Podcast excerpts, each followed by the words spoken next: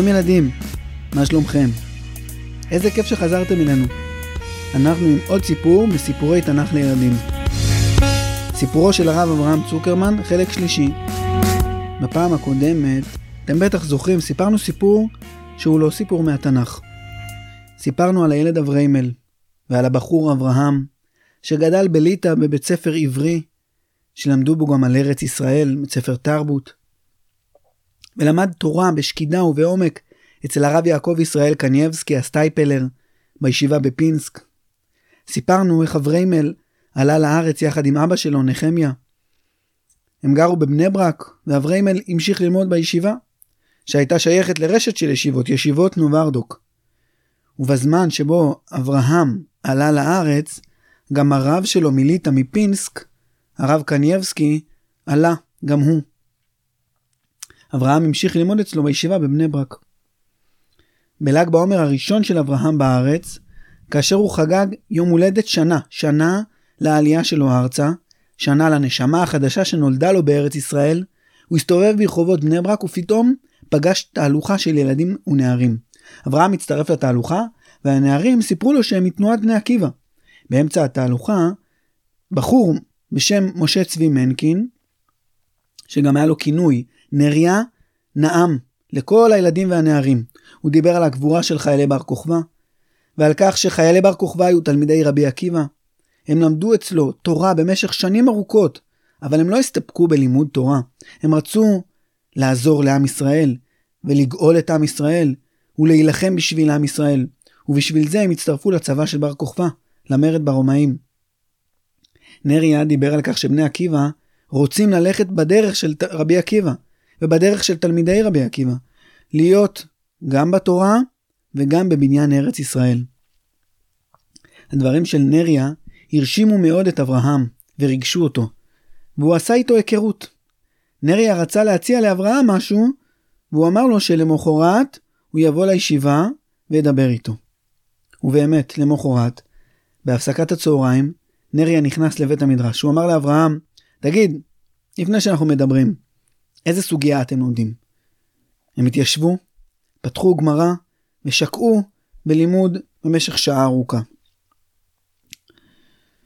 באיזשהו שלב נריה נעצר, סגר את הגמרא ואמר לאברהם, בוא נצא קצת החוצה לדבר. נריה אמר לאברהם, אברהם, אני רואה שאכפת לך. אני רואה שאתה בחור ישיבה רציני, שלומד בשקידה, תלמיד חכם. אבל אני רואה שאתה לא רק בחור ישיבה, אני רואה שאכפת לך מארץ ישראל, ומבניין ארץ ישראל, ומגאולת עם ישראל. אולי תצטרף אלינו לבני עקיבא, זה יכול כל כך להתאים. הנערים והילדים החניכים יכולים ללמוד ממך הרבה. אתה יכול להצטרף אלינו לתנועה, להשפיע עליהם, ללכת בדרך של תורה ועבודה. אנחנו בדיוק מחפשים רכז, קומונר, לסניף בחיפה. אולי תיקח את המשימה? אברהם התלבט. הלימוד היה יקר לו. הוא ישב יום-יום, מהבוקר ועד הערב, ולמד תורה בשקידה. גדל בתורה, הוא לא רוצה לוותר על זה.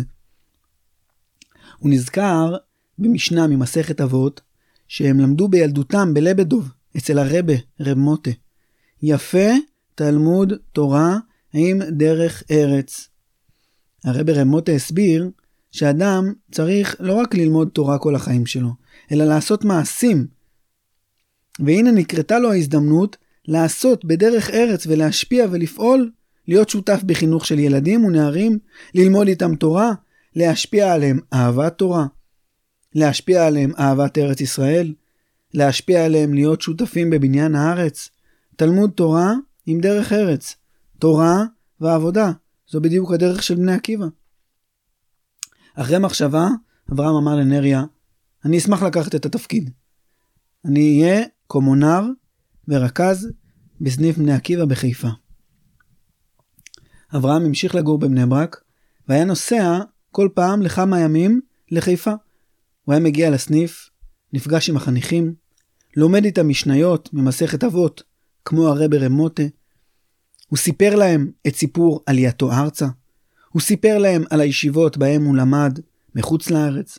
הוא סיפר להם על בית ספר תרבות ועל העיירה. אני רוצה להזכיר לכם שבימים האלה שאנחנו מספרים עליהם, עדיין לא הייתה מדינת ישראל. השלטון בארץ היה השלטון הבריטי. היו מעט יהודים בארץ. כל שנה הצטרפו עוד ועוד יהודים. חלקם בנו יישובים חדשים וקיבוצים, חלקם עבדו בבניית כבישים ובניינים, חלקם עבדו בחקלאות ובנטיית מטעים וזריעת שדות. בני עקיבא הייתה תנועת נוער ציונית. הפעילים בבני עקיבא עסקו בבניין ארץ ישראל. אברהם דיבר עם החניכים בסניף בחיפה על החשיבות של בניין ארץ ישראל, וגם על לימוד תורה ושמירת מצוות ואמונה בהשם. הוא למד איתם פרשת השבוע והלכות, למד איתם שירים ויצירות ספרותיות עבריות. חניכים אהבו את אברהם, הם שאלו אותו שאלות, הם שיתפו אותו בהתלבטויות, ואברהם אהב את החניכים שלו, ואהב את הפעולות והשיחות עם החניכים. כשהוא היה מסיים ערב של פעילות בסניף, הוא הרגיש מלא, שמח, הוא הרגיש סיפוק.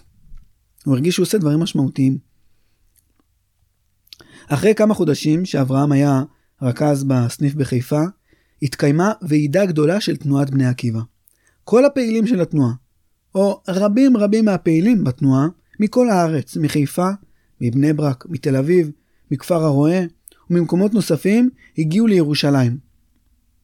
הם נפגשו ודיברו על הפעילות בתנועה, וגם אברהם הגיע לוועידה. הוא פגש שם את נריה. נריה שאל את אברהם, נו, איך הולך הכל בסדר? אברהם ענה לו, ברוך השם הולך מצוין, חניכים נפלאים, אנחנו לומדים יחד, יש לנו שיחות עמוקות ומעניינות. נראה, הסתכל עליו בסיפוק, חייך ואמר לו, יופי, אני ממש ממש שמח שהצטרפת אלינו. הדיונים של הוועידה התקיימו בחדר גדול. פעילים רבים הצטופפו בחדר, וכל פעם חבר אחר קיבל את רשות הדיבור. אחד הפעילים בתנועה, שקראו לו דוב, ביקש לדבר. הוא נעמד, וכולם הקשיבו. אנחנו בני עקיבא, תנועה של תורה ועבודה. אנחנו שותפים בהקמת יישובים וקיבוצים. אנחנו שותפים בעבודה, תורה ועבודה, אז אנחנו שותפים בעבודה בבניין הארץ. אבל מה עם התורה? האם יש לנו לבני עקיבא קשר מספיק חזק ללימוד תורה?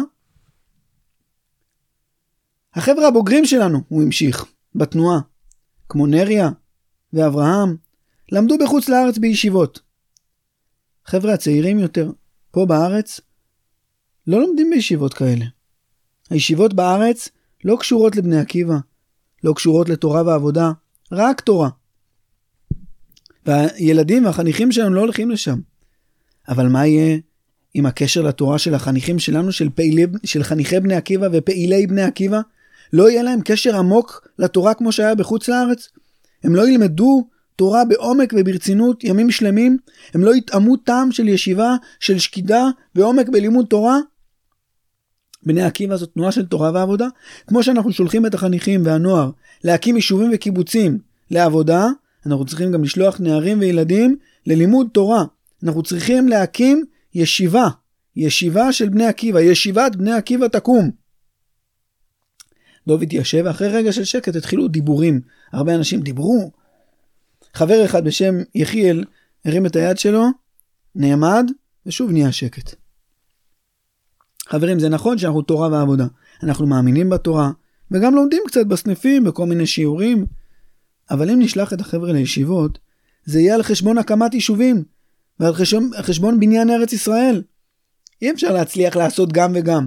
צריך להחליט במה אנחנו מתמקדים, וכדאי שאנחנו נתמקד בבניין ארץ ישראל. וחוץ מזה, בשביל להקים ישיבה צריך כסף. צריך בית מדרש, צריך ספרים, צריך אוכל, צריך מיטות. מאיפה בכלל יהיה לנו כסף לישיבה?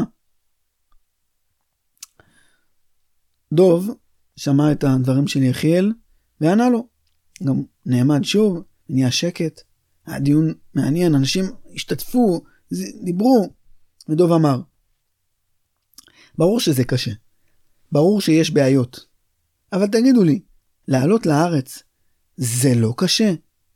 להקים קיבוצים זה לא קשה? ארץ ישראל נקנית בייסורים, וגם התורה נקנית בייסורים. השאלה היא רק אם אנחנו מוכנים להתאמץ מספיק בשביל זה. והתשובה היא כן. דוב סיים את הדברים שלו וכולם מחאו כפיים. אחרי מחיאות הכפיים, כולם התפזרו. היה ברור שאי אפשר להקים ישיבה ביום אחד, ואם רוצים שזה יקרה, צריך מאוד מאוד להתאמץ. הוועידה התקיימה בירושלים בימי חג הפסח. הדיון הזה התקיים בערב שביעי של פסח, ביום אחד לפני האחרון, ביום האחרון של חול המועד, וכל המשתתפים בוועידה הלכו מהדיון הזה להתארגן לחג. בליל החג, כל הפעילים של בני עקיבא ישבו יחד באולם, סביב שולחנות, שרו, רקדו, דיברו דיבורים של תורה, אמונה, אהבת הארץ.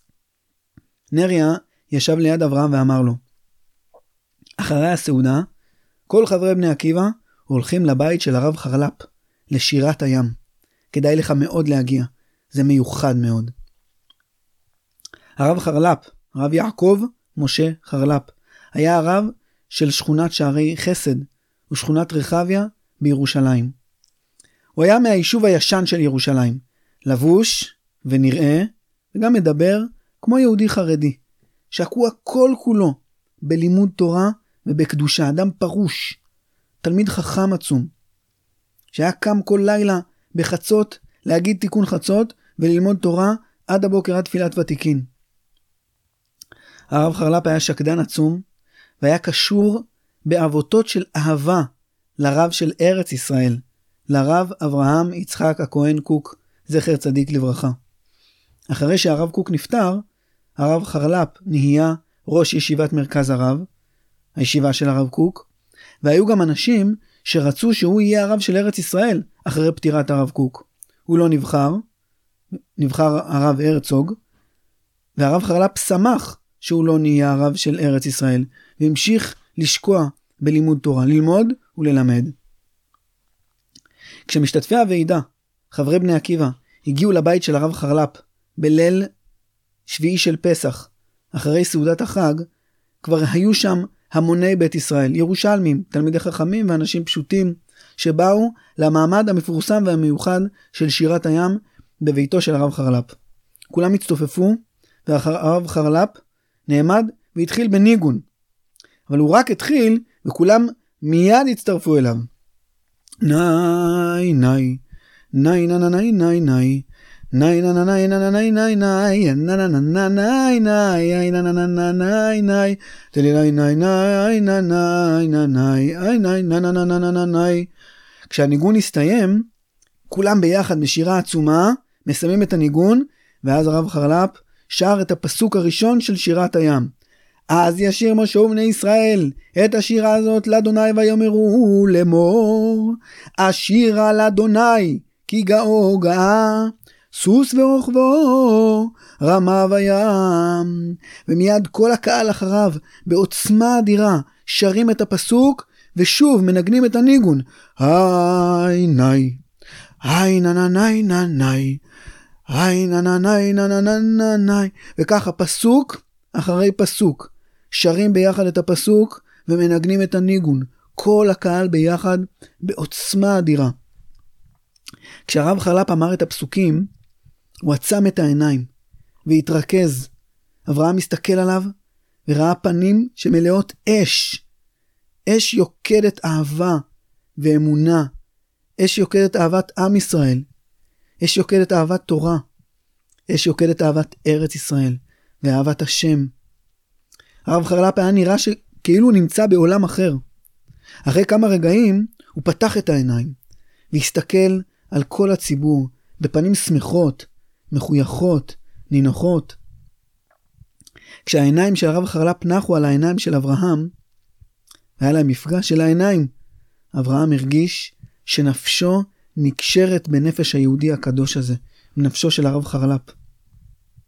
המעמד הזה, המיוחד, של שירת הים בבית של הרב חרל"פ, נחרט עמוק עמוק בלב של אברהם, וליווה אותו במשך כל חייו. אברהם הקפיד בכל חייו, גם כשהיה מבוגר ואף זקן, ללמוד מהספרים של הרב חרל"פ, ללמוד מתורתו של הרב חרל"פ, מהספרים מי מרום ובית זבול. וכל פעם שהוא היה פותח את הספרים ולומד את התורות המתוקות של הרב חרל"פ, הוא נזכר במבט הזה, בעיניים שנחו עליו שירת הים בליל שביעי של פסח בוועידת בני עקיבא, והזיכרון המתוק הזה ליווה אותו במשך שנים רבות. פסח עבר והוועידה הסתיימה. הקריאה של דוב להקים ישיבה, ישיבת בני עקיבא, ישיבה לחניכי בני עקיבא, ישיבה של תורה ועבודה, המשיכה להדהד. לאט לאט היא הפכה למעשית, עוד ועוד פעילים הצטרפו לדוב, ופעלו בשביל שהדבר הזה יקרה. ואחרי תקופה של הכנות, בחודש מר חשוון, בשנת התש, שנת 1939, זה קרה בכפר הרועה. כפר הרועה היה מושב, היה מושב של תורה ועבודה. מושב שנקרא על שמו של הרב קוק, הרב אברהם הכהן, זה ראשי התיבות המילה הרועה. הרב של כפר הרועה היה הרב שאול ישראלי, שהיה תלמיד של הרב קוק בישיבת מרכז הרב. 13 חניכים של בני עקיבא, יחד עם נריה, עם הרב משה צבי נריה, הגיעו לכפר והתחילו ללמוד. אחרי תקופה של כמה חודשים, הצטרפה קבוצה נוספת של חניכים יחד עם אברהם, הרב אברהם צוקרמן. הרב צוקרמן והרב נריה הובילו את הישיבה במשך שנים ארוכות מיום ייסודה. התנאים בישיבה לא היו פשוטים. לא היה כמעט כסף. לא היה מבנה, לא היה בית מדרש.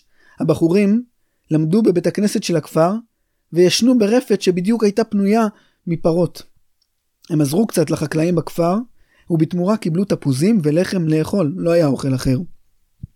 אברהם נזכר בתנאים הקשים שהיו בישיבה בפינסק. הוא נזכר בלחם שהיה צריך לשבור עם מסור. הוא נזכר במרק הגריסים. אמר לעצמו, קשה ללמוד תורה. היה קשה ללמוד תורה בחוץ לארץ, וקשה ללמוד תורה גם בארץ ישראל. אהבת התורה עוזרת להתגבר על הקשיים, אבל בארץ ישראל הקושי הרבה הרבה יותר מתוק. השמחה והאהבה של לימוד תורה במושב חקלאי של בני עקיבא בארץ ישראל זה לא כמו לימוד תורה בחוץ לארץ. הלימוד בישיבה בכפר הרועה היה דומה מאוד ללימוד בישיבה בפינסק ובבני ברק. למדו תורה, בעיקר גמרא, עם מפרשים, אבל היה משהו שונה. הסביבה של הישיבה לא הייתה של גויים. והישיבה הייתה בתוך מושב של אנשים אוהבי תורה, יראי שמיים, תלמידי חכמים, שעסקו בבניין הארץ, עבדו בחקלאות, בחקלאות גידלו חיטה ותפוזים, תרנגולות ופרות, יישבו את ארץ ישראל. בשנים הראשונות, שעדיין לא היה בית מדרש לישיבה, הבחורים למדו בבית הכנסת של כפר הרועה, וחברים רבים, חברי המושב, היו מצטרפים אחרי הצהריים ולומדים איתם אחרי שסיימו את יום העבודה בשדה. זה לא היה כמו בישיבה בפינסק. והיה עוד הבדל.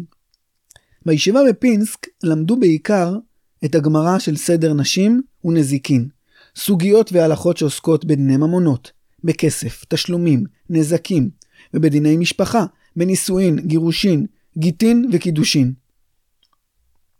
בישיבה בכפר רואה למדו גם את הגמרות שכמובן למדו בישיבה בפינסק, אבל היה סדר לימוד מיוחד, זמן שהקדישו ללימוד משניות מסדר זרעים. בסדר זרעים יש הלכות שקשורות לחקלאות, לארץ ישראל.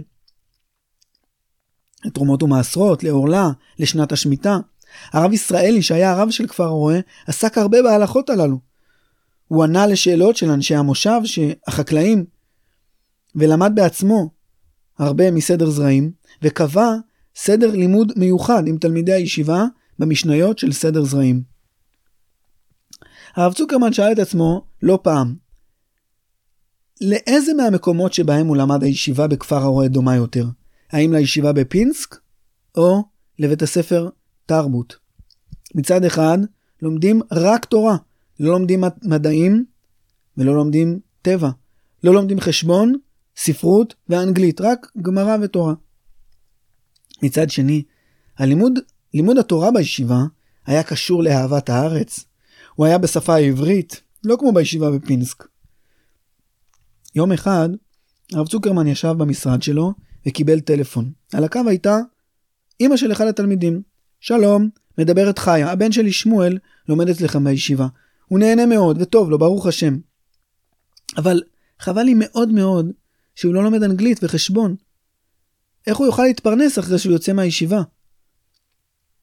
הרב צוקרמן ענה לה, חיה, הבן שלך תלמיד חרוץ מאוד.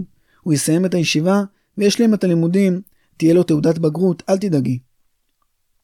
חיה לחצה. היא רצתה שהישיבה תארגן לימודי אנגלית וחשבון לתלמידים שרוצים. הרב צוקרמן הציע להתייעץ עם הרב נריה. הרב נריה שמע על ההצעה ואמר בשום אופן לא. זאת ישיבה. בישיבה לומדים תורה. הקמנו את הישיבה בשביל שתהיה אפשרות ללמוד תורה בעומק וברצינות. תיכונים שלומדים בהם לימודי חול, לימודים לבגרות, יש מספיק. הרב צוקרמן שמע את הדברים של הרב נריה וענה לו בנינוחות. הרב נריה, גם אני למדתי בישיבה, בחוץ לארץ, אבל פה זו ארץ ישראל, ואנחנו חברי בני עקיבא. הקמנו את הישיבה בשם הרעיון והאידיאל של תורה ועבודה. אנחנו רוצים להיות שייכים לבניין הארץ. אנחנו רוצים לגדל תלמידי חכמים, בני תורה, שיעסקו בכל המקצועות ויפתחו את ארץ ישראל. למה שלא נשלב? שתהיה ישיבה שלומדים בה גם לימודי קודש וגם לימודי חול. הרב נריה התנגד, אבל אחרי חיה התקשרו עוד הורים והצטרפו לבקשה שלה. והיו גם שני תלמידים שהחליטו לעזוב בשביל ללמוד גם לתעודת בגרות. ובסופו של דבר, אחרי הרבה ויכוחים ודיונים, הוחלט להוסיף לישיבה גם לימודי חול, אבל רק בשעות אחר הצהריים. הבחורים למדו בבוקר גמרא, הלכה, פרשת שבוע, נביא, ואחר הצהריים חשבון ואנגלית ומדעים. אחד המקצועות שנוספו למערכת של הישיבה היה ספרות עברית. למדו בו סיפורים, שירים ויצירות עבריות.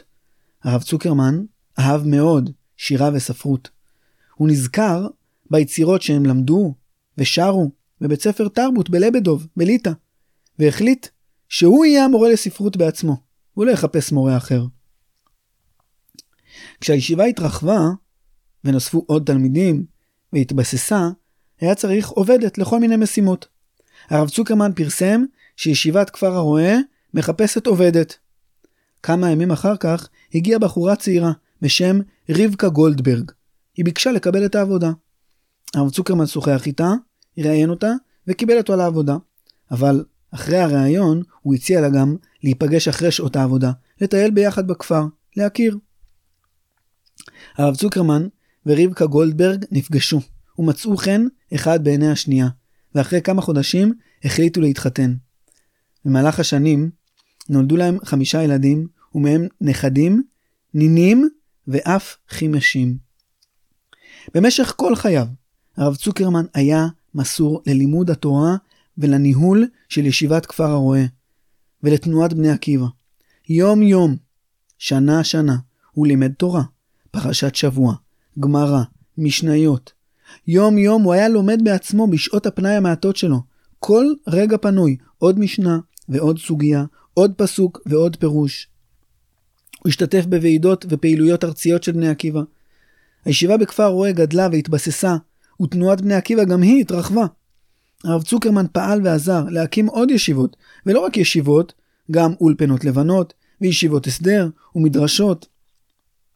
הרב צוקרמן עזר מאוד בתכנון, בגיוס כסף, בבניית תוכניות לימודים, בהתוויית קו חינוכי.